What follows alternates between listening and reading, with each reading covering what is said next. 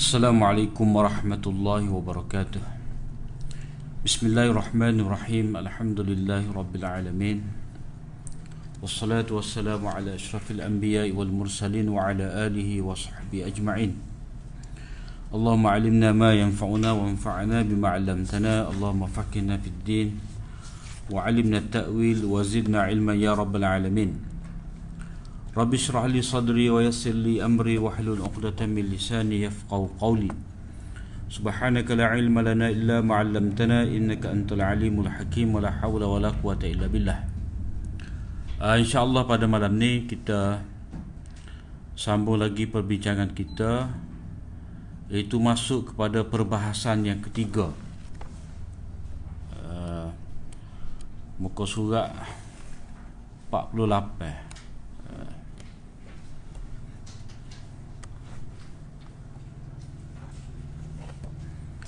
uh, iaitu tajuk di, di sini uh, prinsip-prinsip universal yang dikongsi dalam kitab-kitab yang diturunkan.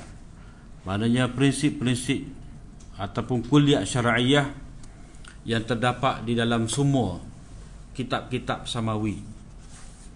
Uh, mana kitab-kitab yang Allah SWT turunkan kepada para nabi sallallahu pada para nabi eh, sebelum daripada Nabi sallallahu alaihi wasallam uh, itu juga mempunyai kuliah. Apa yang tersebut di dalam uh, al-Quran eh, sebagai kuliah ada juga sebenarnya tersebut di dalam kitab-kitab uh, sebelum daripada al-Quran. Jadi bila kita kata Uh, kitab-kitab yang diturunkan oleh Allah SWT yang kita panggil sebagai kitab samawi ni dah. Kitab tu banyak. Uh, kita baca dalam Al-Quran disebut kayak Taurat, Injil, Zabur, eh, Suhuf Ibrahim, Suhuf uh, Musa apa semua tu eh. jadi nama tu banyak. Ada dipanggil kitab ada dipanggil uh, suhuf lembaran ada dipanggil Taurat ada dipanggil Injil. Dan diturunkan kepada nabi-nabi yang berlainan maknanya masa yang berlainan. Walaupun berbeza semua tu tadi tetapi dia ada tiga persamaan. Uh, yang pertama dari segi punca dia yang kedua dari, dari segi siapa yang menerima dan tujuan ke apa. Jadi kita kita sebut tadi kitab-kitab yang Allah SWT turun kepada manusia ni sepanjang sejarah banyak. Uh, Taurat, eh, Zabur, uh, Suhuf kepada Nabi Ibrahim, kepada Nabi-Nabi lain yang tidak disebutkan banyak lagi. Eh. Walaupun banyak, walaupun memakan waktu yang lama tetapi pada hakikatnya ada tiga persamaan. Yang pertama, ia sadiratun wa munazzalatun min jihatin wahid. Mari daripada Allah Ta'ala. Tuhan Rabbul Alamin. Yang kedua ditujukan kepada manusia. Uh, ia tak tuju kepada malaikat. Eh, tidak dituju kepada uh, syaitan eh?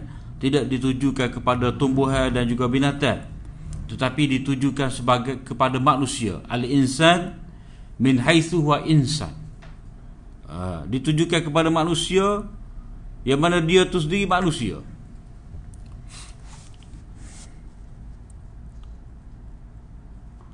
dan tujuan yang sama iaitu memberi hidayah kepada manusia eh fa imma ya'tiyannakum minni huda. Uh, iaitu janji Allah SWT kepada Nabi Adam dan zuriat keturunannya itu bila diperintahkan turun ke muka bumi fa imma ya'tiyannakum minni huda faman ittaba'a hudaya fala khaufun 'alaihim faman ittaba'a hudaya fala khaufun 'alaihim wala hum yahzanun. Kemudian jika datang kepada kamu petunjuk dariku eh, Hidayah Maka sesiapa yang mengikut petunjukku itu nescaya ia tidak akan sesak dan tidak pula tidak akan tidak akan menderita azab sengsara eh fa imma ya'tiyannakum minni huda uh, faman ittaba'a hudaya fala yadhillu wala yashqa. Ha.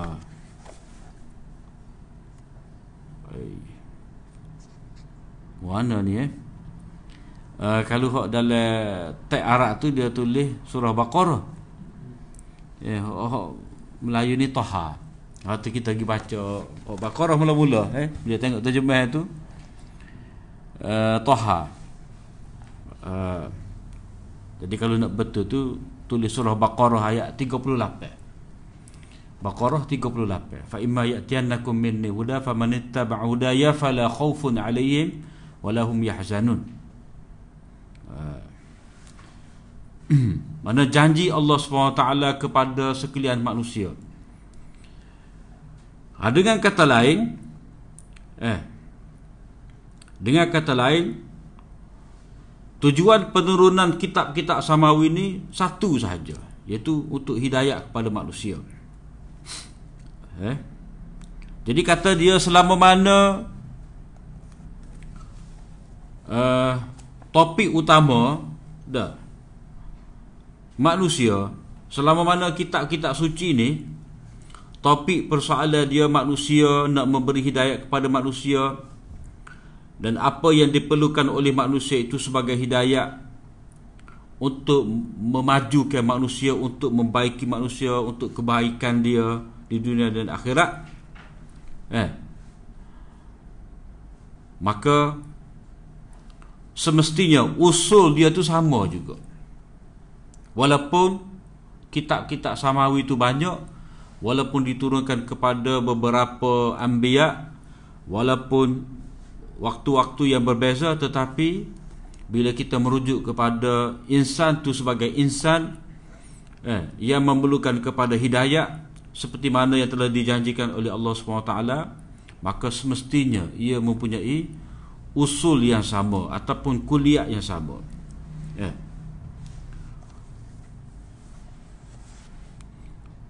Jadi selagi mana uh, apa?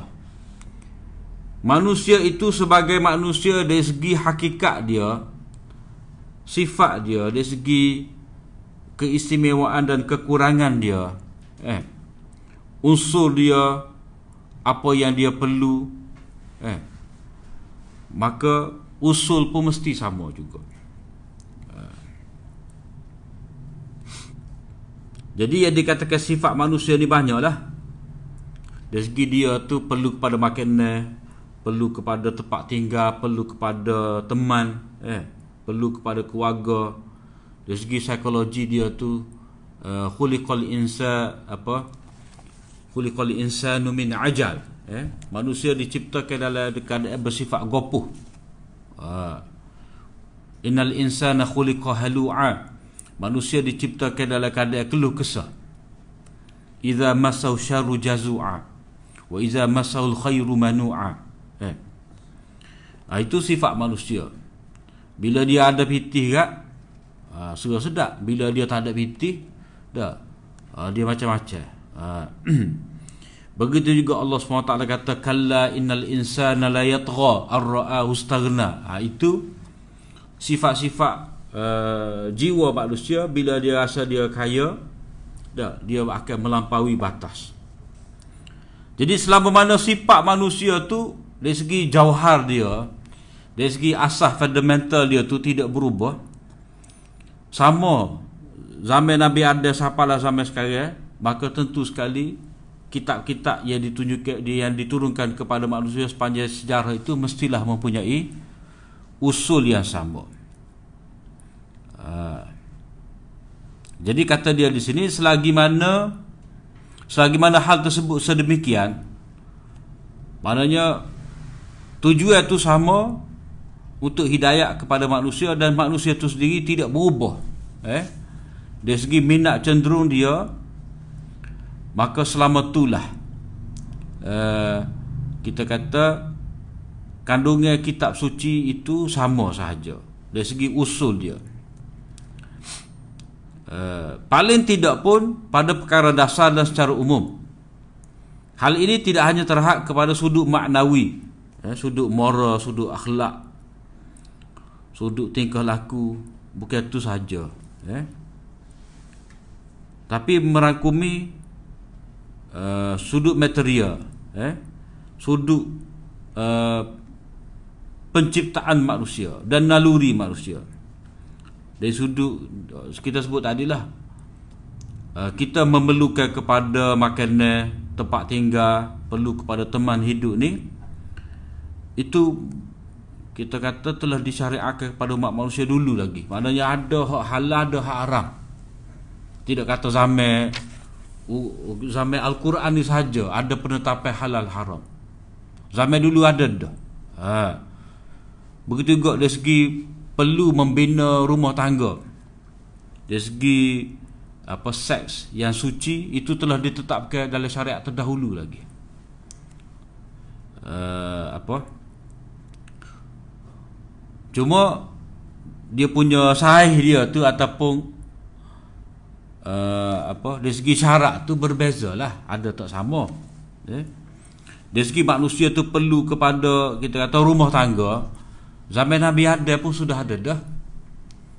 Uh, maknanya ada persyariatan perkahwinan. Walaupun mereka semua tu anak-anak Nabi Adam dah.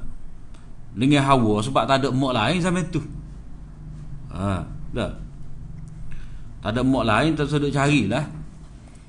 Ha, Tetapi oleh kerana Manusia tu perlu berkembang biak Sesuai dengan naluri dia eh, Untuk berseronok Maka ada perkahwinan Cuma dalam bentuk Kita kata syarat dia tu Tidak ketak seperti zaman kita lah Dia boleh nikah adik-adik ha, Cuma Dia tak boleh pasangan kembar lah Ah, sebab dia sebutkan bila setiap kali beranak tu dia pasangan kembar. Jadi tak boleh nikah dengan pasangan kembar, kena ambil pasangan lain. Itu syariat zaman Nabi Adam dulu.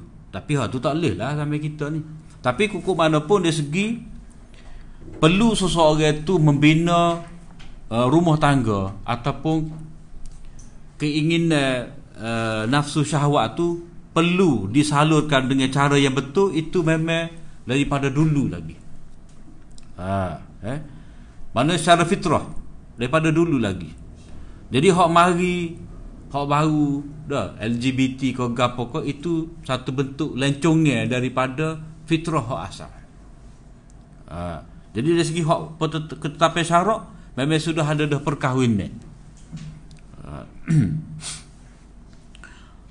ha, Jadi itu apa yang nak disebutkan oleh Syahir Sunni di sini kitab-kitab suci itu pada hakikatnya dia sama uh, dari segi fu, dari segi usul dia dari segi kuliah dia. Kerana apa? Kerana dia ada tiga persamaan. Sumber yakni daripada Allah Taala uh, topik utamanya itu adalah manusia dan tujuan dia itu untuk memberi hidayah pada manusia jadi tak kira lah Taurat ke Injil ke Quran ke ni persamaan dia bila lagu ni persamaan dia maka tentu sekali usul-usul dia tu sama berlaku. Uh, sama. Yang berbeza hanyalah syarat dan beberapa ketetapan yang terperinci. Uh, jadi kalau kita tengok dalam muka surat 49 tu maka keperluan uh, keperluan dan penyakit yang berkaitan dengan badan keinginan syahwat sakit-sakit yang dibenci eh dan segala perkara yang berkait dengannya seperti keadaan-keadaan uh, psikologi apa semua ni dah hak berlaku sekarang ni sebenarnya sudah berlaku sampai dulu lagi. Penyakit eh penyakit LGBT ni ada sampai sampai Nabi Lut dulu lagi. Bukan baru sehari dua ni ada. Tapi benda tu telah dirawat. Benda tu lari daripada kehendak Allah Taala. Hak mana cari sama jenis tu? Dah. Itu lari daripada hak asal tetapi uh, benda tu telah pun eh diberikan cara rawatan dia uh, mana tegah itu sudah ada dah. Namun demikian pada setiap perkara ini kita mampu melihat dan menghitung perubahan dan persihan yang tidak terkira.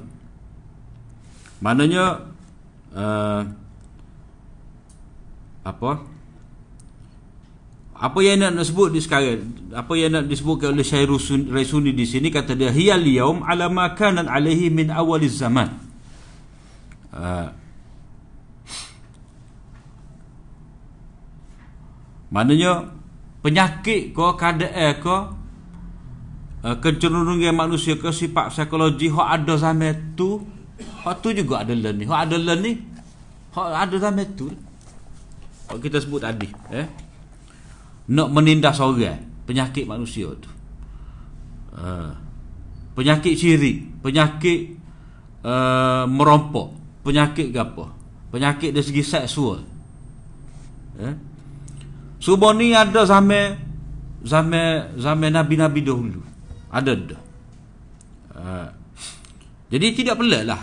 Al-Quran mari menyebut eh, larangan-larangan ni sebab uh, ini adalah penyakit manusia zaman berzamai ataupun penyakit sejagat yang mana Quran uh, seperti mana kitab-kitab suci yang terdahulu tetap melarang eh, perbuatan-perbuatan ni jadi keadaan dilarang itu sebab apa? Sebab benda tu ada dalam jiwa manusia dan perlu dirawat. Dan benda tu berlaku sebab itu itu adalah kerana lari daripada fitrah. Ah, manusia telah dipesongkan oleh syaitan eh?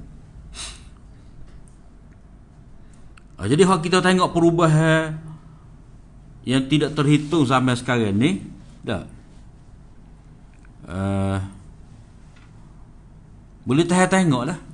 Uh, dari segi dari segi kita kata nama ke rupa ke tetapi hakikatnya pengulangan kepada penyakit yang sama.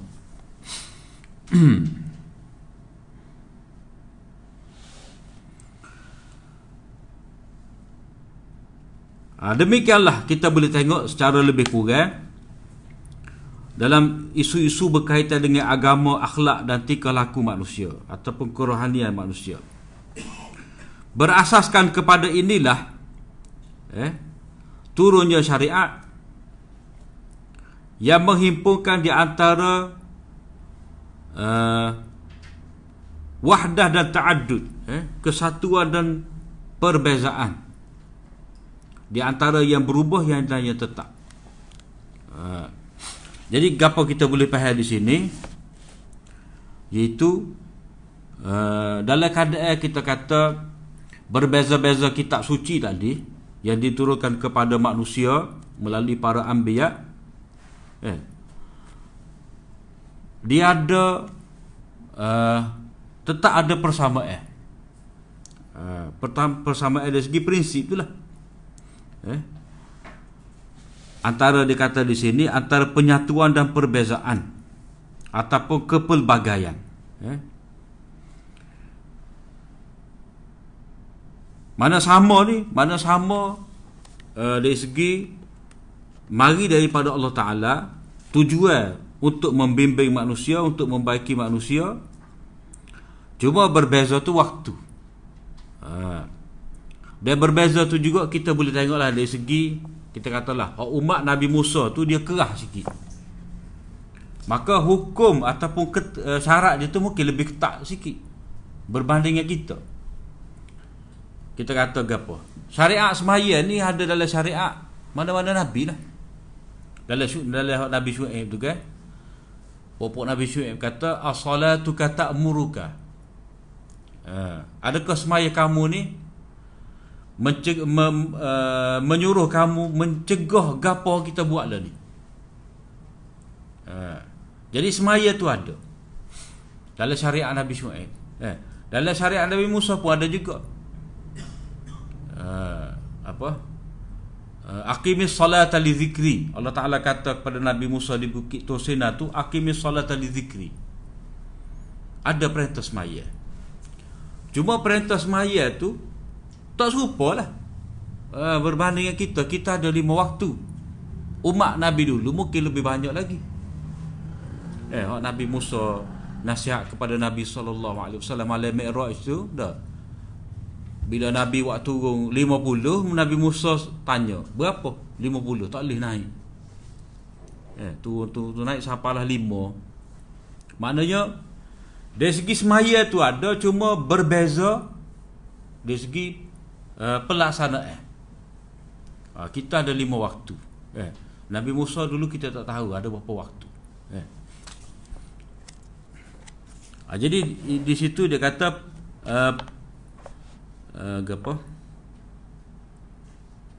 Menyeluruh antara satu dan berbilang-bilang, antara penyatuan dan perbezaan antara perkara tetap dan berubah-ubah macam kata haji itu ada dalam syariat Nabi Ibrahim ada haji kita pun ada haji. Cuma adalah sedikit sebanyak berubah. Ha. dari segi katalah uh, apa yang difahami oleh masyarakat jahiliah pada waktu itu uh, uh, apa? Tawah telanjang lah. Dah. Ah, zaman zaman jahiliah tu tawaf telanjang. Jadi syariat kita mari baki dia kena tawaf dalam keadaan tutup aurat. Ha, dah. Mana tak ada sakut pahu pun dengan kemurahan orang tu wi derma kain dia tu kepada orang bertelanjang. Sebab itu hanyalah satu cara yang dibuat oleh orang jahiliah dulu untuk menggambarkan bahawa mereka ni bersifat dermawan. Ha, begitu juga zaman jahiliah dulu dia tak ada haji tamatuk. Ha, eh. Haji tamatuk tu macam mana? Pergi buat umrah dengan haji dalam satu masa. Eh. Jadi orang-orang jahiliah dulu faham haji tamatuk ni min afjaril fujur, kejahatan yang paling besar. Sebab bagi mereka nak buat haji kena sekali mari, nak buat umrah kena mari suku pula. Ha, tapi dalam syariat kita ni dalam syariat Nabi sallallahu alaihi seorang tu boleh nak serentak buat haji dengan dengan umrah dalam dalam satu perjalanan. Ha, jadi biasanya haji tamatuk ni buat buat umrah dulu. Selesai buat umrah buka ihram tahallul bila siapa hari tarwiyah hari ke-8 tu ihla balik pakai pakai umrah pakai ihram balik bawa kerja haji. Ha, jadi boleh mari mari sekali mari dua hijau eh. Ha, jadi dari segi haji tu sendiri ada umrah tu sendiri ada cuma syarat tu tidak diketatkan. Ha, ada hak longgar ada hak hak hak lebih ketat. Macam macam kita kata apa lagi? Macam uh, taubat lah eh. Untuk umat Nabi Musa ni berat taubat dia Kena cara bunuh diri Untuk kita ni uh, Minta dengan Allah Ta'ala lah Dengan bersungguh-sungguh Kuku mana pun asalnya taubat tu ada Cuma berbeza Pelaksanaan dia.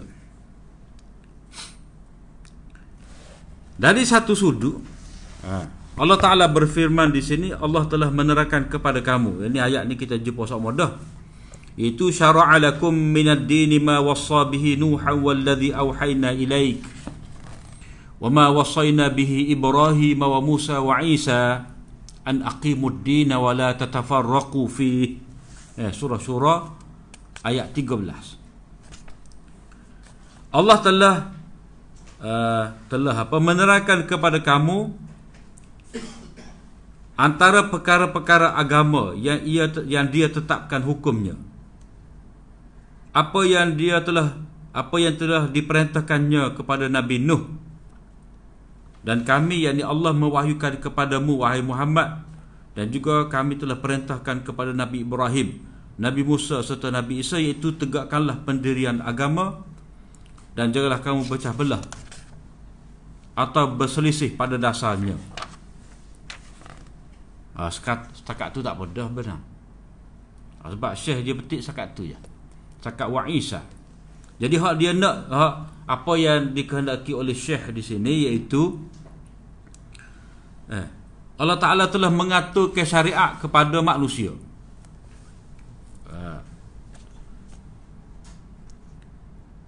Kepada kamu tu kita lah. Eh, kepada kamu tu umat umat Nabi Muhammad. Ma wasabihi Mana sama apa yang telah diwahyukan kepada telah dipesan kepada Nabi, Nabi Nuh. Maknanya syariat kita ni sama dengan hak Nabi Nuh. Wallazi auhayna ilaik. Sama eh uh, apa yang kami wahyukan kepada engkau Muhammad dan apa yang kami pesan kepada Nabi Ibrahim, Nabi Isa, Nabi Musa dan Nabi Isa. Maknanya apa-apa yang diwahyukan kepada kita dalam Al-Quran ini itu adalah Allah Taala nak kepada Nabi sallallahu alaihi wasallam seperti mana turun eh kitab kepada Nabi Nuh, Nabi Ibrahim, Nabi Musa, Nabi Isa. Serupa. Usul dia gapo? Menegakkan pendirian agama, kena menegakkan rukun-rukun agama. Uh, eh An aqimuddin tu maknanya ma'alimuddin mana tia-tia agama, pedoman-pedoman agama. Yang ni kena menegak menegakkan tauhid, eh? Kena menegakkan semaya, syiar agama. Uh, gapo lagi? Menegakkan keadilan, ihsan, buat baik kepada zawil kurba, uh, itu. Dan jangan kamu berpecah belah. Maknanya kena pegang kemah. Din, ma'alimuddin tu tonggok-tonggok agama. Dengan sebab apa? Sebab itulah yang akan menjamin kamu daripada berpecah. Wa min jihatin ukhra dari sudut yang lain Allah Taala kata likullin ja'alna minkum syir'atan wa minhaja. Eh? Bagi tiap-tiap umat tu ada kami jadikan eh apa syir'atan wa minhaja satu syariat dan jalan agama yang wajib diikuti oleh masing-masing. Maknanya ini merujuk kepada juz'iyah. Syir'atan dan minhaj ini makna jalan ataupun yang bersifat uh, juz'iyah. Uh, dari satu sudut lain ni dia kata tadi, dari sudut yang lain ni ayat ni maknanya masing-masing. Masing-masing. Bila kata masing-masing ni tak serupa lah.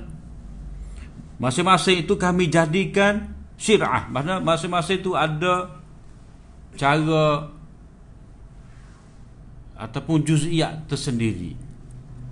Uh, macam kita kata gapo, eh? Disyariatkan beribadat pada malam Lailatul Qadar ni ada dalam agama kita je. Uh, dalam syariat Nabi dulu tak ada. Eh. Kalau katalah puasa Ashura puasa Ashura ada dalam dalam syariat Nabi Musa dalam Bani Israel eh? Dah syariat Nabi Musa ada uh, puasa puasa Ashura. Begitu juga dalam orang-orang jahiliah zaman Nabi pun puasa Ashura juga. Cuma bila ada dalam syariat kita ni dia tidak jadi fardu ha, dia jadi sunnah tapi puasa juga. Tetapi tidak sebagai wajib. Jadi itulah yang dikatakan masing-masing itu kita buat syariat mana sifat syariat itu sudah berubah. Hak fardu dalam syariat terdahulu tapi mari dalam syariat kita ni puasa Ashura sunat. Dan ada pengubahan pula. Ha, pengubahan macam mana? Eh? Kalau dalam syariat Nabi Musa dulu Bani Israel puasa pada 10 Ashura saja. Dalam syariat kita ni uh, Nabi kata apa? Uh, kalau aku dah tahun depan dah, Aku nak puasa sembilan uh, Nak puasa sembilan Maknanya sembilan dan sepuluh lah Mana bentuk pelaksanaan uh, Puasa Ashura dalam dalam syariat Muhammadiyah ni syariat Nabi sallallahu alaihi wasallam puasa 9 dan 10 Ha. Lepas tu ada juga ulama kata 10 sebelah. Ha. Kalau mengikut mazhab Ahmad dia kata 10 sebelah. Sama ada 9 10 ataupun 10 sebelah. Tujuan dia tak seri serupa dengan Yahudi. Ha. Jadi uh, itu yang dikatakan sebagai apa? Masing-masing syir'atan wa minhaja ada cara dia.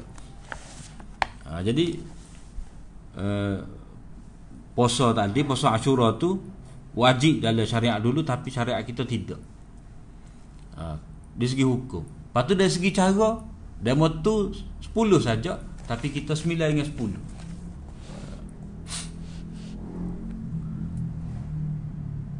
Oleh itu, kitab-kitab dan ajaran yang diturunkan itu disepakati dalam perkara-perkara universal.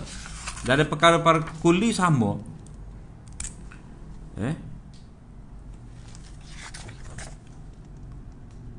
Dan berbeza dalam perkara khusus. Uh, dalam juz'iyah. Cumanya kata dia perbezaan dalam perkara khusus itu tidak bererti perbezaannya dalam semua perkara yang khusus itu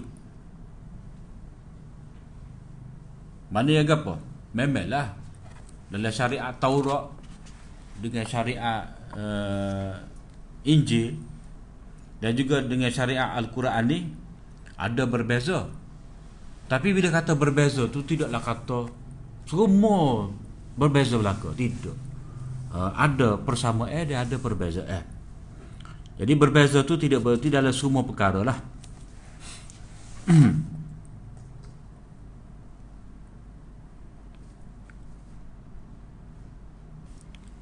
Uh, kata Ibnu Taimiyah ketika dia membahaskan tentang kelebihan Al-Quran atas kitab-kitab yang terdahulu eh,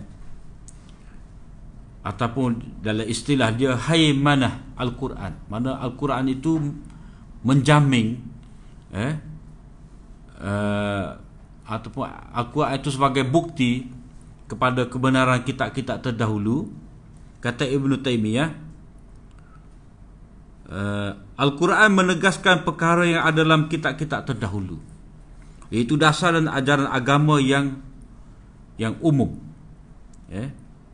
Yang disepakati oleh para rasul salawatullahi alaihim wasalamuhu contohnya wasiat-wasiat yang tersebut di akhir surah al-an'am awal surah a'raf surah subhana dan seumpamanya dari surah makkiyah Ha. Maknanya apa?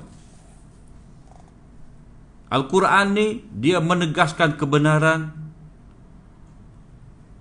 uh, apa Al-Quran dia telah menegaskan usul-usul agama yang umum ataupun yang lengkap yang terdapat dalam kitab terdahulu. Maknanya Quran tak ubahlah. Kalau kata birrul walidain itu ada dalam dalam Taurat, ada juga uh, dalam dalam Al-Quran eh hak dalam perjanjian uh, yang diambil daripada Bani Israel eh dalam surah Baqarah tu Allah Taala kata apa wa id akhadna mitsaqakum wa id akhadna ihsana wa dzil qurba wal yatama wal masakin wa qulu lin nasi husna wa aqimus salah wa atuz zakah. Ha tu perjanjian. Perjanjian ataupun pesanan kepada Bani Israel itu dalam surah Baqarah ayat 83. Kau tadilah beribadat hanya kepada Allah, berbakti kepada ibu bapa, uh, kaum kerabat, orang yatim, anak orang miskin, ya, anak yatim orang miskin, ucapan yang baik kepada manusia, mendirikan semaya dan zakat ni ada. Dalam syariat Nabi Musa, hak perjanjian kepada Bani Israel dia Al-Quran sebut lagi. Uh, dalam Quran ni eh? jadi hal ni terdapat uh, contoh dia ni di sini Ibn Taymiyah kata seperti pesanan-pesanan yang tersebut di akhir surah Al-An'am. Yang mana? Ayat 151 sampai 153 ha, eh. hak bermula dengan kul ta'alau atlu ma harrama rabbukum alaikum alla tusyriku bihi syai'a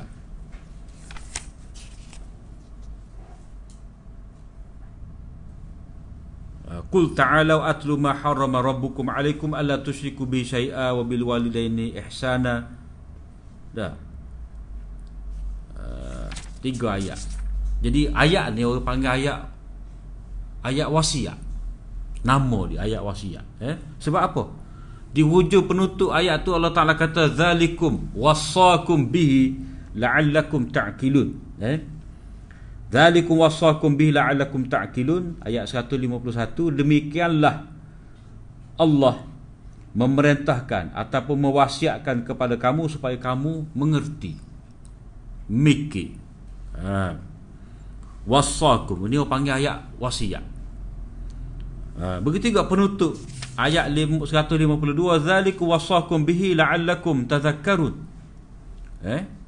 Kemudian 153 tu zalikum wassakum bihi la'allakum tattaqun. Demikianlah kami wasiatkan perintahkan kamu supaya kamu dan mudah kamu bertakwa. Nah, jadi dipanggil ayat ayat wasiat. Wassa tu wasiat lah uh, dalam bahasa Melayu kita. Cuma wassa dalam bahasa Arab ni dia luas lagi uh, iaitu arahan pesanan perintah. Mana perintah yang ditekankan lah cuma bila bila jadi istilah pekoh ataupun istilah bahasa Melayu ni wasiat ni maknanya gapo? Bahagia harta tertentu yang dipesan oleh si mati sebelum dia mati untuk diberikan kepada bukan waris. Dengan tidak lebih daripada satu per tiga harta dia. Itu istilah wasiat. Ha. jadi ayat 151 153 ni ha, dari segi kaedah dia panggil usul muharramat mana benda-benda yang diharamkan oleh Allah Ta'ala ni ni usul dia. Ha, dia panggil semua kan larang yang berlaku tu kan? Mana benda-benda yang diharamkan secara asas kepada kita. Maknanya untuk kita jadi masyarakat yang baik masyarakat yang bertakwa masyarakat yang bijaksana dia masyarakat ni dia kena patuh kepada usul ni. Tak boleh syirik tak boleh derhaka ibu bapa tak boleh makan tak boleh makan harta anak yatim tidak boleh bunuh anak eh tidak boleh membunuh jiwa jangan berzina gapo. Ha, ni usul dia. Kena ada. Jadi masyarakat kita ni kalau tidak ambil berat benda ni tak jadi. Uh, jadi ada larangan ni sebab apa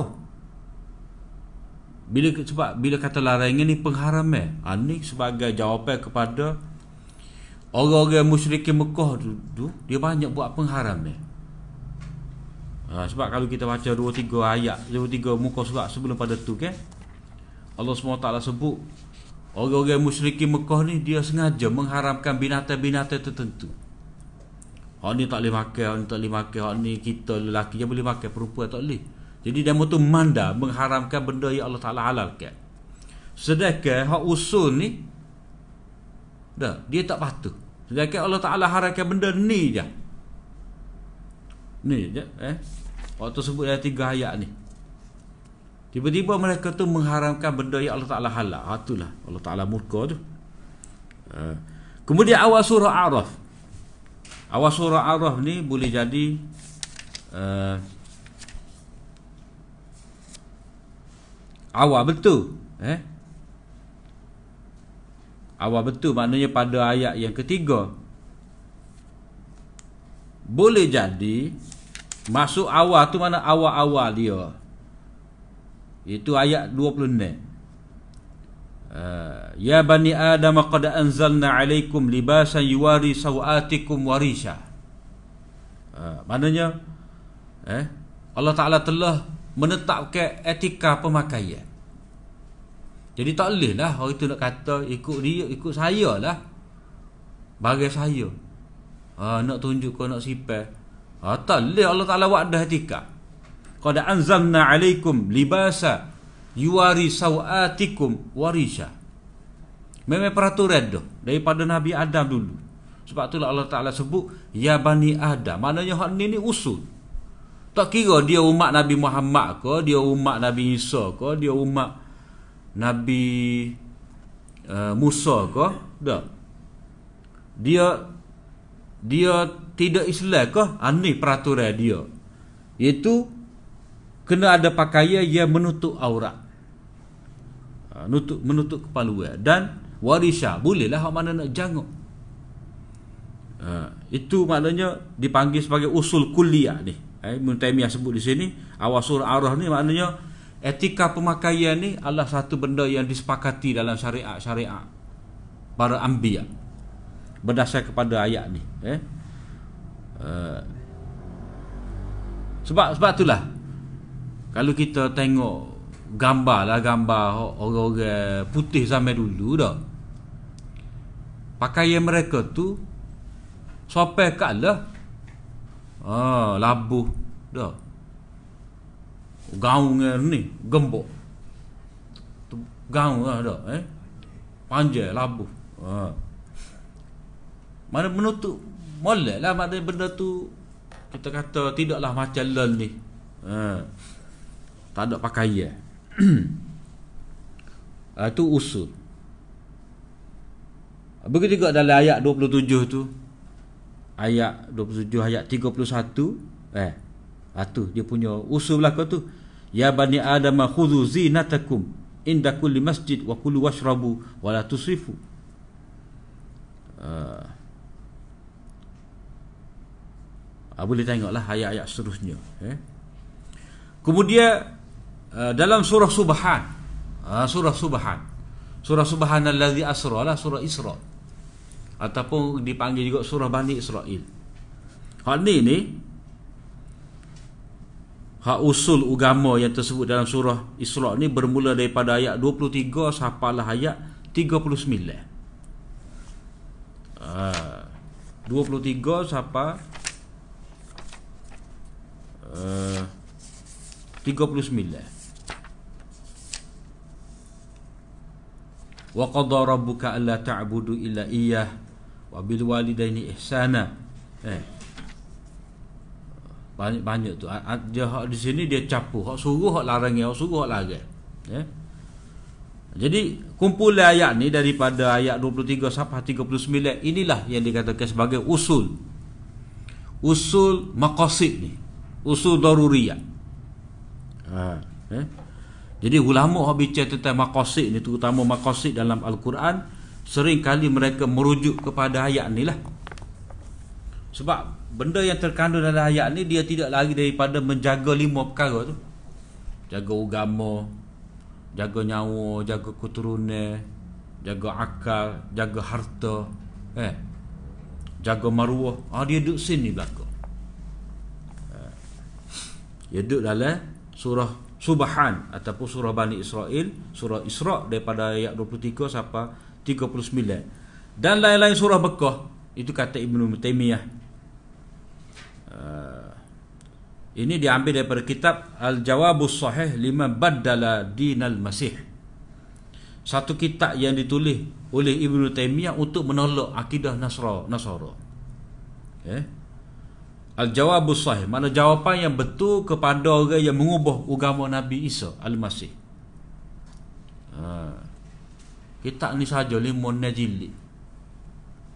Ha, maknanya orang yang nak nak kritik agama lain ni dah boleh. Tapi dengan ilmiah macam Taymiyah ni lima jilid. Dia tak boleh nak buat asal status. Status Facebook dah. Uh, nak komen agama lain. Tak ada tak pada uh, kita sendiri pun tak boleh kalau buat lagu tu. Tak ada display orang kata. Uh, dia kena macam ulama dulu lah nak bahas satu agama dari segi tak betul dari segi kurang dia kena bahas dengan ilmiah. Ha, tak boleh main sentimen ataupun kita kata gapo eh? Ada berhala dia rebuh. Dak uh, tumbal kita pun eh share gambar tu pun, pun kita pun komen siapa dia boleh tolong? Oh, tak boleh lagu tu tu. Tak ada tak ada display. Uh, bukan cara dia. Eh? Jadi kena buat macam uh, ulama kita ni uh, Ibn Taymiyah. Ataupun kalau zaman zaman bau ni amat didak. Kalau zaman lalu zakir naik lah. Cuma kata zakir naik tu tidak itu mana tidak ilmiah. Tak ilmiah warnanya bible tu dalam kepala dia. Dia boleh hoyak sosok. Eh? Seolah-olah buka bible. Kalau kalau dia baca bible dengan dia hoyak mulut tu serupa aja tidak kata dia buat status facebook. Eh? Memang dia tu gapo? Ada ada rancangan khas dan channel dia sendiri. Ha. Dan dia jemput mari belaka. Tidak kata pergi sekat tengah jalan. Eh, mana ah, dia nak buat program. Marilah. Hak Kristian, hak Hindu, hak etis, hak Islam pun mari belaka. Jadi kita nak kata itu cara tidak hikmah. Cara ia tidak menepati kaedah. Ha, tu panggil majlis debat. eh wajadilhum billati hiya ahsan dia hak nasihat nasihat dah hak dakwah eh? Ud'u ila sabili rabbika bil hikmah wal mau'izatil hasanah wajadilhum billati ahsan. Ha, berdebat lah tu kita panggil uh, buat program eh? Uh, bila boleh baca Taurat tu supaya baca Quran eh dah eh? Oh ya sosa muka siap muka chapter berapa muka surat berapa uh, ayat berapa. Uh, ilmiah lagu mana eh kalau uh, kalau lagu tu tidak ilmiah lagu mana ilmiah uh, kalau tak ilmiah ni kita tembok gitu padu dia ah, tu oh tidak ilmiah uh, uh, itu cara ulama kita eh jadi Ibn Taymiyah tulis Al-jawab sahih liman badala din din din al-masih. Uh, Ibnul Qayyim pun ada juga. Tak. Hidayatul hayara. Uh, bimbingnya kepada orang yang bingung. Ini satu satu apa satu uh, satu apa penerangan untuk orang-orang yang bingung di kalangan uh, apa mendakwa dia tu agama Nasara. Ah ni pun banyak jilid juga. Eh? Ibnul Qayyim. Uh, mana dia tulis kitab. Wahada ma tushiru ilaihi ayatil karimah. Inilah yang diisyaratkan oleh ayat Al-Quran tadi. Ayat tadilah. Syara'a lakum minad dini ma wasabi nuha walladhi awhayna ilaik. Kemudian Qala al-Qadi Abu Bakar ibnu al-Arabi wal ma'na al ma'na wa wasaynaka ya Muhammad wa nuhan dinan wahida al qadi Abu Bakar ibnu al-Arabi kata dia mana ayat tersebut ialah kami mewasiatkan kepada engkau wahai Muhammad dan Nuh sebuah agama yang satu tak ada beza satu iaitu dalam perkara-perkara dasar yang tidak diperselisihkan syariat padanya iaitu tauhid, solat, zakat, puasa, haji. Mendekatkan diri kepada Allah Taala dengan amalan-amalan yang baik. Ha, nak nak jadi dekat dengan Allah Taala ni buat hak baik. Ha. Ini usul dalam agama, hak sebenarlah. Maknanya tauhid, semaya, zakat, siam. Begitu juga mendekatkan diri dengan amalan-amalan yang memberi kesan ke terhadap hati dan anggota badan dengan menyerah diri kepada Allah. Uh, mana mendekatkan diri kepada Allah Taala ni dengan cara buat baik lah. Tidak seperti setengah agama. Uh, dah. Dia lari daripada usul sebab cara kita nak dekat diri kepada Allah Taala ni dengan buat baik. Buat baik kepada diri sendiri so buat baik kepada orang lain. Jadi dalam setengah agama dia ada bentuk satu bentuk buat baik eh, nak dekat kepada Tuhan dia kata kita kena seksa diri kita. Ha, dengan cocok ke dengan pukul dengan hentak kepala tak kira lah eh. Mujur tidak dengan worry kan ha. mana itu dia anggap satu bentuk mendekatkan diri kepada Allah kepada Tuhan. Eh, dia pukul. Maknanya taubat dia tu dah katalah dia buat satu kesalahan. Dia ambil tali cabuk tu katok atas belakang. Apa berdarah itu taubat dia. Ha, tu tak tak ada dalam agama kita. Dalam agama Nabi sebenar pun tak ada lagu tu. Ha, tapi itu satu bentuk pemesongnya lah jadi cara mendekatkan diri pada Allah pada Tuhan ni pada Allah Ta'ala dengan buat baik kepada diri sendiri dan kepada orang lain Maknanya tak boleh kita nak mendekatkan diri pada Tuhan dengan buat buruk pada kita. Ha. Macam dalam syariat kita ni orang puasa dahari Nabi tak wui. Puasa nak-nak hari. Sepanjang tahun. Tak boleh. Puasa wisal. Eh? Puasa tak buka. Maknanya mengat maghrib tak akal lagi. Buka bila? Esok ke? Ah tak boleh. Itu menyeksa diri. Hmm. Kemudian kata Ibn Taymiyah eh, kata Ibn Al-Arabi lagi As-sidq benar dalam percakapan dan perbuatan menepati perjanjian menunaikan amanah hubungan kekeluargaan pengharaman kekufuran, pembunuhan, menyakiti makhluknya. Oh, banyak dah. Semua ini disyariatkan sebagai agama yang satu dan ajaran yang berpadu, tidak berbeza dalam lisan para anbiya, para nabi, serupa je. Itu kata Ibn Al-Arabi dalam Ahkamul Quran.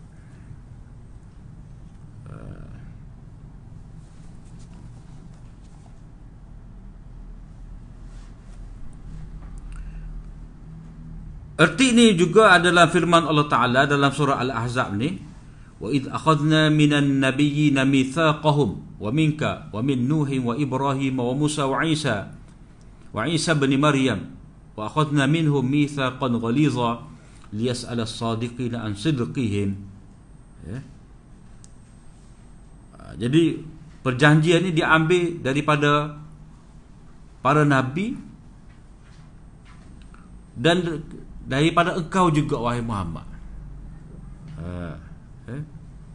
Mana perjanjian untuk menegakkan agama untuk tauhid ada dalam semua agama. Kata Ibnu Ashur, eh, perjanjian yang berat ini mewakili asas beragama dan menegakkan agama yang telah disebut dalam ayat terdahulu. Kata Ibnu Ashur. Dalam ayat ini perjanjian itu membawa maksud umum Ha. yang diterangkan dalam banyak ayat.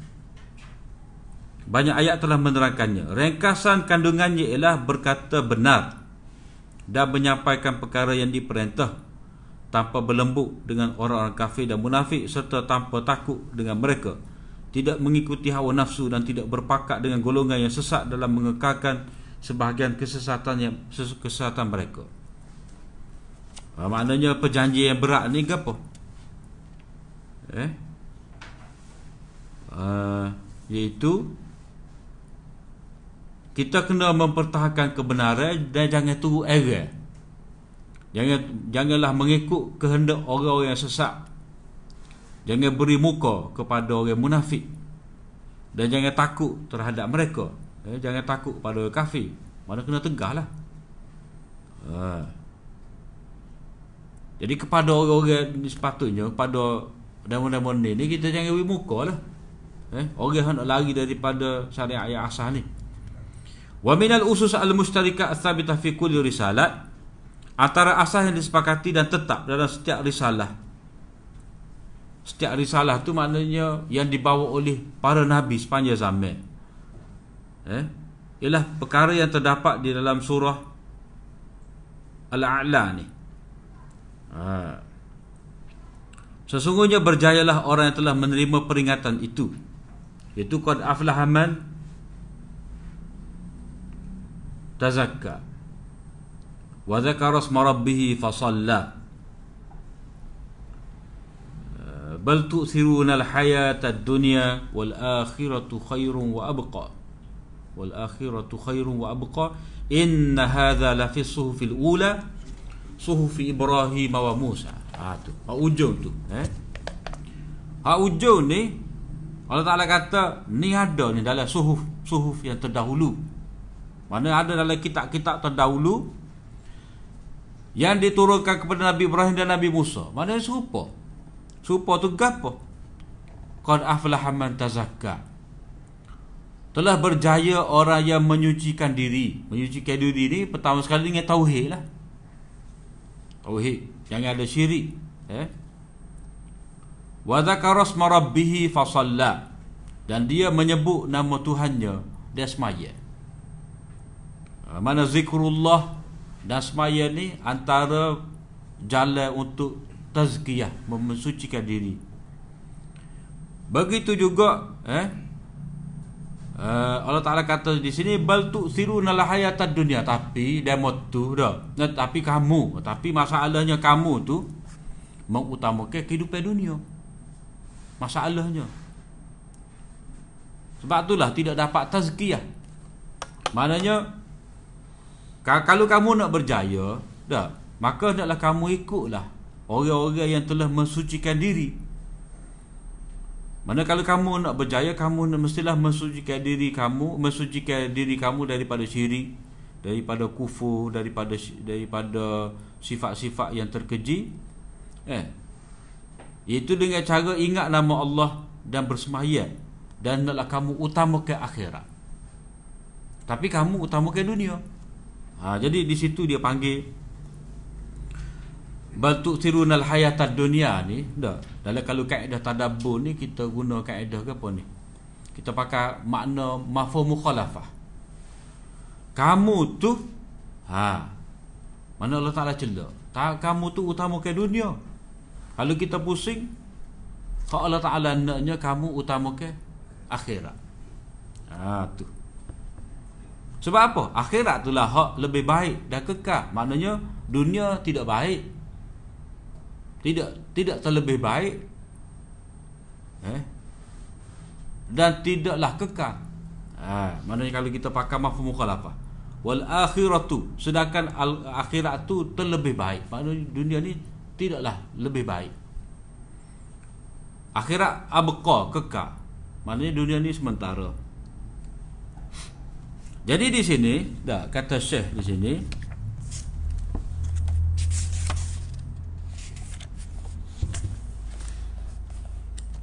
Muka surat 53 ni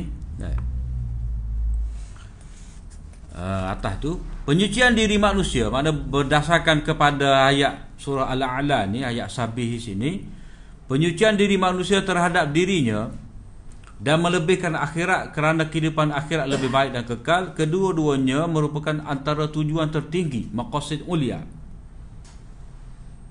Dan perkara yang tetap Dalam istilah dia panggil sawabik eh? Perkara-perkara yang tetap Mana perkara yang tidak akan berubah Yang dikongsi eh?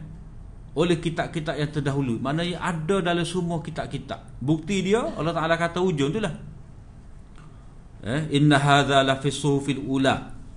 Maknanya penegasan supaya kamu Tazkiyah jiwa Dan juga Uh, mengutamakan akhirat ni ini adalah sesuatu yang sabit dalam kitab-kitab lembaran yang terdahulu. Antaranya suhu Ibrahim dan suhu Musa.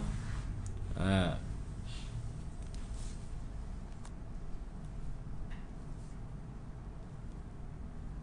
Kemudian dalam perenggan berikut tu demikian juga antara yang dikongsi antara Al-Quran yang mulia dan suhuf Ibrahim dan Musa ialah perkara yang terdapat dalam surah dan firman Allah Taala dan firman Allah Taala Iaitu apa? Surah An-Najmi 36 41. Ha.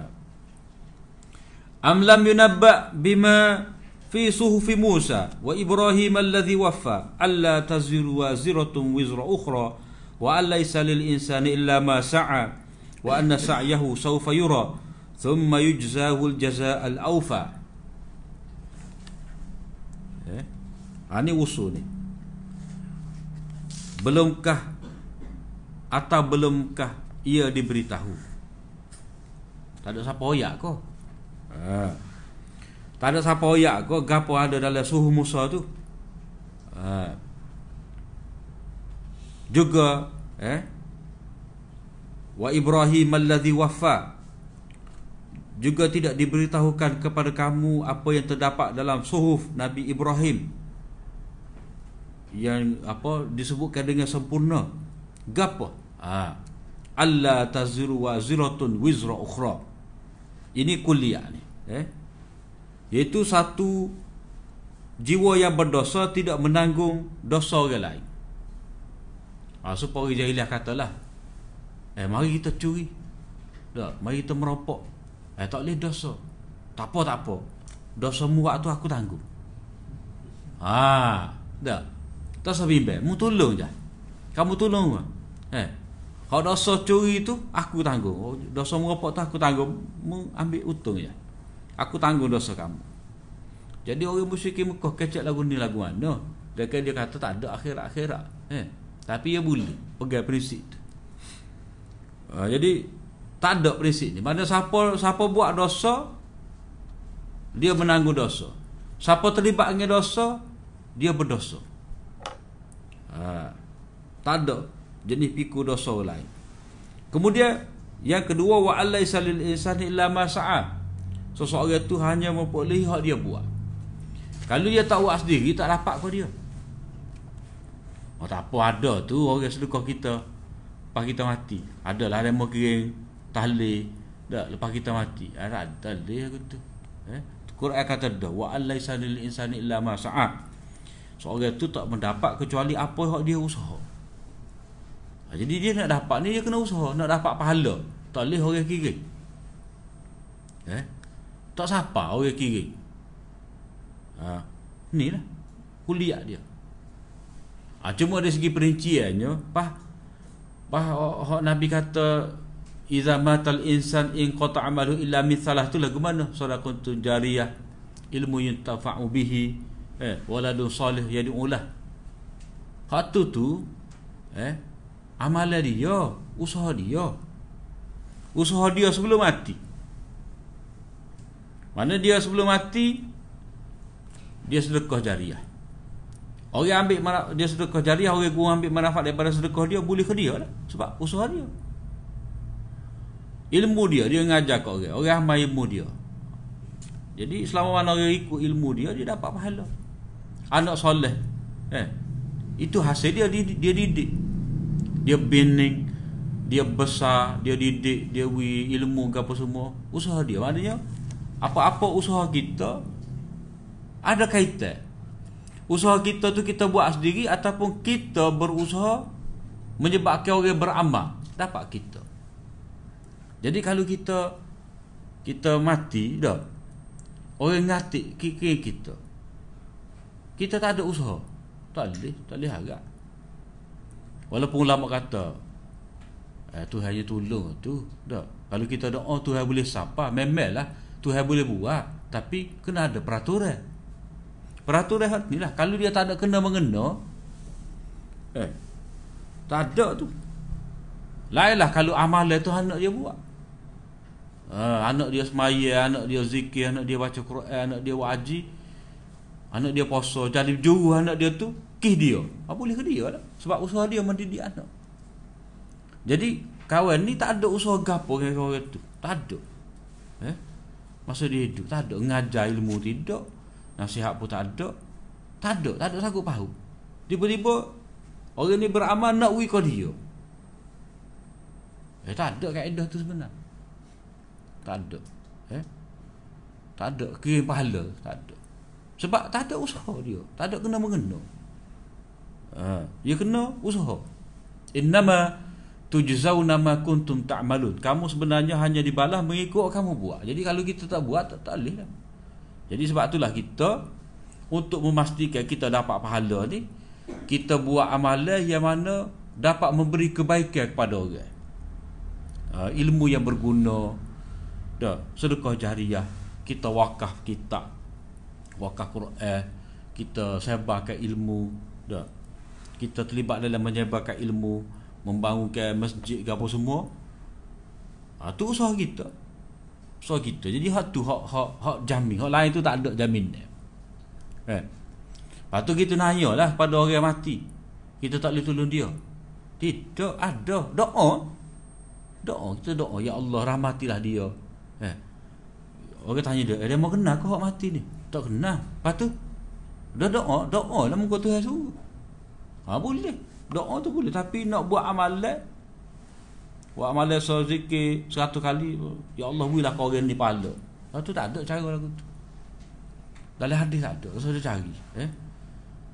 Kalau ada pun, dia bersabit dengan kih anak. Kih ibu, mak ataupun ayah yang kemati ia mati anak dia itulah tolong buat untuk dia ha, jadi benda tu sama ada dalam bentuk kita kata qada ataupun dipanggil niabah buat bagi pihak eh dalam hadis sebut uh, mak dia tu mati ada puasa dalam setengah riwayat kata sebulan puasa setengah riwayat kata dua bulan puasa setengah riwayat kata puasa nazar jadi Nabi kata mungkodoh lah untuk untuk ibu kamu. Jadi di situ ulama kata itu sebagai niabah. Mana dia tolong bagi pihak. Ha, oleh kerana mak dia tu nak buat dah. Eh, tanggungjawab dia tu. Hak wajib atas dia sebelum mati. Tiba-tiba tak ada. Jadi anak boleh tolong buat. Dia panggil niabah. Ha, boleh ganti. Eh. Kalau semaya ni tak boleh ganti. Eh tak cakap gini tolong bayar kat ambo. Boleh. Ha. Lepas tu kalau kalau zakat malah yang nak pergi beratur. Tolong bayar. Ha tu boleh. Ha, jadi sebab itulah ulama kata kalau jenis ibadat badaniyah ni hak kita sendiri penat letih kita kena gerakkan tubuh badan kita ni hak ni boleh tolong orang, lain tolong buat. Tapi dengan syarat benda tu wajib lah. Hak sunat tak boleh. Uh, hak wajib tu sebab dikira sebagai membayar hutang. Tapi kalau seorang tu uh, apa? Eh? Uh, hak, hak tadi dia tak boleh dia tak cakap nak pergi bayar zakat sendiri. Dia suruh khani dia pergi bayar. Tolong okey. Ah, boleh. Ni abah. Jadi bila bila ibadat dalam bentuk harta tadi dah uh, boleh diwakilkan kepada orang lain eh maka ulama kata kalau kalau zakat kalau sedekah tu dah ah, boleh lah kita nak tolong si mati ha. Jadi hak Imam Syafi'i tak setuju tu hak baca Quran. Eh, Imam Syafi'i kata tak siapa pahala tu. Sebab sebab itu bukan perbuatan dia buat oleh si mati. Ha. dia benda tu tidak boleh diganti. Orang lain tolong buat tak boleh. Sebab baca Quran dia kita sendiri nak baca. Lenguh keng-keng nak baca dah eh. Kita sendiri Tak boleh Tak boleh pesan kau orang ha. Jadi hak, hak, hak sepatutnya Kalau kita ada harta tu Kita kata tak ada lah masa kita hidup. Tak ada. Kita pesan lah. Harta sebanyak-banyak ni Kita Suruh derma sini. Sebagai hasrat kita. Ha.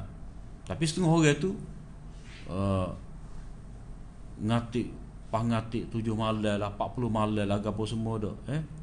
Dia kira dapat tolong si mati tapi tu dia kira wi jamu eh dengan jamu eh dengan ngatik tu dah ah, itu dia tak jelas tu tak kukuh dia kena kena betul-betul betul-betul macam mana betul-betul ibadat harta tu dan betul harta mana wakaf boleh Hak orang ngatik zikir tu itu itu banadiah. Jadi banadiah ni dia tak boleh waki. Ha, eh? Dia tak boleh waki. Dia sebab apa? Sebab ibtilak tu tak ada. Ujian tu tak ada dalam ibadat badaniah kalau orang lain buat. Mana kita semaya, kita diletih. Lelah. Tak cakap. Ha.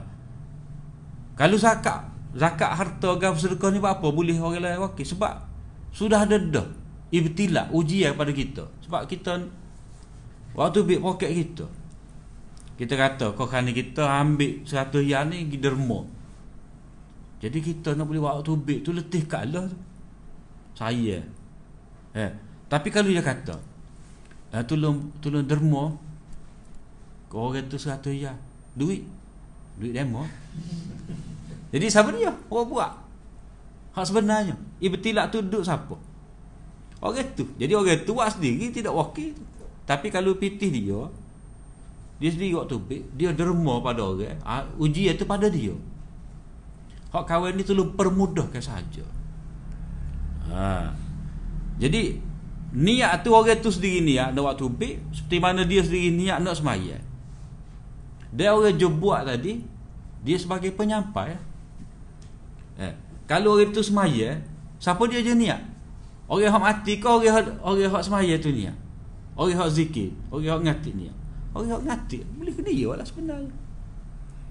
Mana dia yang ngati dia zikir tu Boleh ke dia? Apa-apa boleh ke Orang yang mati Wa alaysa lil insani illa ma sa'a. Boleh ke dia? Eh? Cuma dia kata eh, tak, tak ada kau uh, hadiah pahala. Tak ada.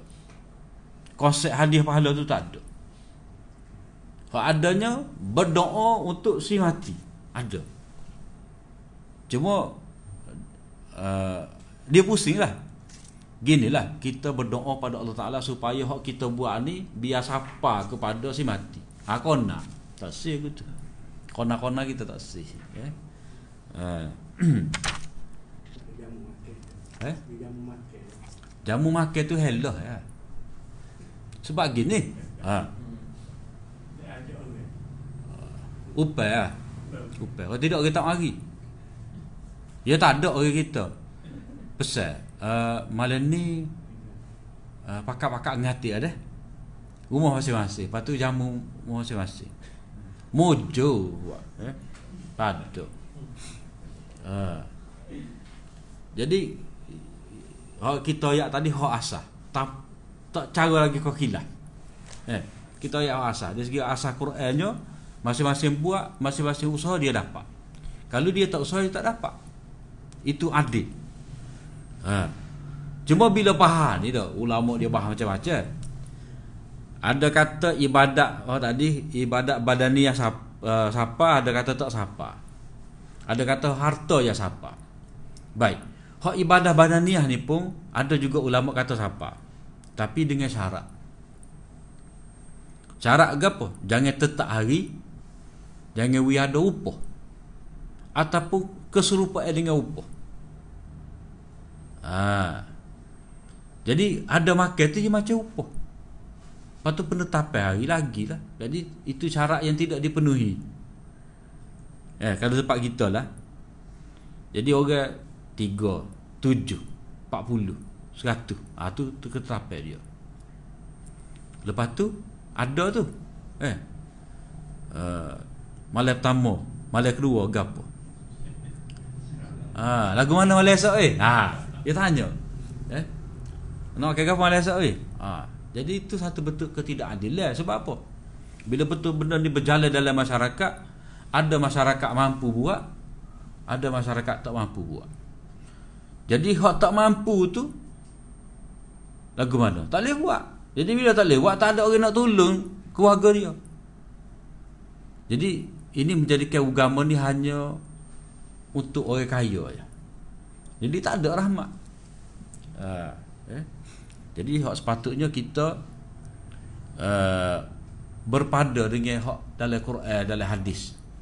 Hak dalam Quran, hak inilah wa alaisa lil insani illa ma sa'a. Hak dalam hadis tu jika sebagai bayar hutang ataupun melaksanakan tuntutan uh, uh, hasrat keluarga macam uh, sahabat tu dia kata mak saya dulu ada nak ada sebut lah dia nak derma sekian-sekian lepas tu tak ada mati ngeju uh, jadi dia tahu hasrat mak dia tu dia dia boleh tolong buat dan akan berguna kepada mak ayah dia uh, jadi sebab gini sebab ada setengah orang tu dia memang saya pitih tu sekat-sekat no.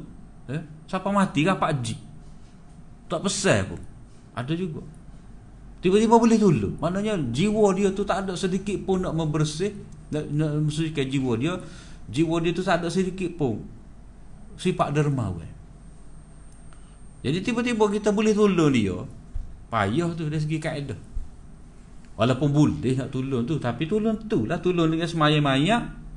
Dan doa. Ada ruang tu, ruang tu ada cuma uh, kita kata kirim pahala tu tak ada, hadiah pahala tu tak ada. Uh, dia pahala ni dia nak transaksi macam mana? Ya. Kalau kita kiaslah kalau kata kalau kita boleh sedekah piti apa tak boleh sedekah pahala. Masalahnya piti-piti ni kita qobak, kita terima. Tak, kita hijau orang bayar upah. Kita terima piti tu. Jadi bila boleh kita Bila kita qabak terima Bolehlah kita nak wis siapa kita nak Sifat kita kau nak wis korek tu korek ni boleh. Pahala ni eh, Belum tentu kita dapat. Yang kedua Pahala ni dia Memanglah pitih di akhirat. Tapi kena transfer di akhirat. Dia tak boleh transfer lah ni. Kita kata piti akhir piti tu piti duit pahala tu pahala akhirat lah ya memang pahala akhirat. Tapi bila pahala uh, bila piti akhirat bila piti akhirat dia kena transfer di akhirat bukan transfer sini dalil dia orang buat jahat tu lah. Bila orang tu zalim orang lain tak. Segala pahala dia tu kena bayar ke orang yang dia dia zalim. Itu mana transfer. Jadi transfer tu dia berlaku di akhirat pahala. Tak boleh nak transfer dulu ni. Ha, tu. Eh? Kemudian kita tahu mana kita boleh. Masa mana kita terima. Sehingga kita boleh hadiah ke orang. Ha, tu persoalan. Ha, jadi lebih baik kita balik kepada usul ni wa alaysa lil insani illa ma sa'a. Selagi tak ada usaha jangan kita harap. Kalau ada usaha kita kita kena berharap. Eh? Gapo-gapo kita buat kita kena berharap Allah Taala balas. Gapo hak kita? Maknanya kita atur dah ha, masjid ni aku ada bui. Eh sekolah ni aku ada bui. Uh, untuk library ni ada bui. Untuk keperluan ni ada aku bui dah kita atur kita berharap. Tapi tidaklah sebut ke dia. Itu jadi ngukit ha, jadi kita berharap. Jadi sebab tu Allah Taala kata di sini wa anna sa'yahu sawfa yura. Eh? Mana dah dan sesungguhnya usahanya itu akan diperlihatkan pada hari akhirat. Mana kita kena berharap. Allah Taala sipar kalau kita buat ni kita jaga kita kena jaga dengan ikhlas jangan ngukit dan kita kena berharap itu Allah Taala uh, bui kita di akhirat. Uh, summa yujzahul jazaa'al awfa kita nak balas saya sempurna. Balas saya sempurna ni kita sendiri buat. Tidak orang lain buat ha, kita boleh berharap orang lain doa untuk kita. Eh, tapi orang lain setara mana? Keikhlasan. Sebab tak adil lah ramai-ramai ngatik kita tu eh, terah. Malam tu malam mula-mula tu nasi si palau. Si biryani. Dah malam esok uh, roti cicah hitam. Eh, ha. Lepas tu Lepas tu tengok malam ketiga. Ha, Jadi kita nak keikhlasan orang? Ha, eh, Keikhlasan orang? Jadi benda ni Bandar tak apalah sebab orang kaya. Tapi kampung sedih. Sedih. Eh?